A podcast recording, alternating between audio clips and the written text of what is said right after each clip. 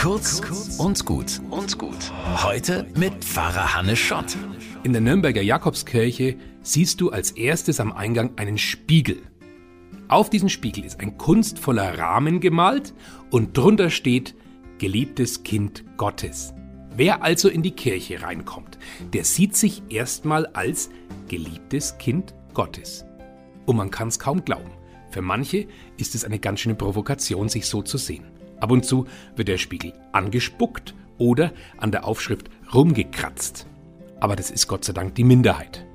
Viele andere beobachte ich dabei, wie sie lächeln und dann im Rahmen posieren. Vielleicht sogar ein Selfie machen. Das mit dem geliebten Kind Gottes hat ihnen schon lang keiner mehr auf den Kopf zugesagt. Schade.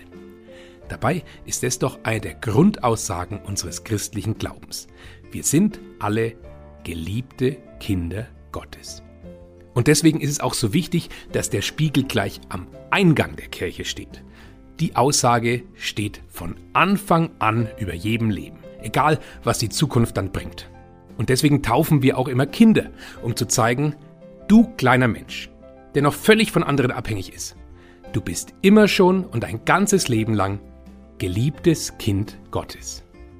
Und jetzt mein Tipp des Tages Entweder ihr kommt mal nach St. Jakob in Nürnberg oder eine andere Kirche und lasst euch diese Botschaft per Spiegel zusagen, oder ihr nehmt jetzt eure Zahnpasta und schreibt Geliebtes Kind Gottes an euren Badezimmerspiegel.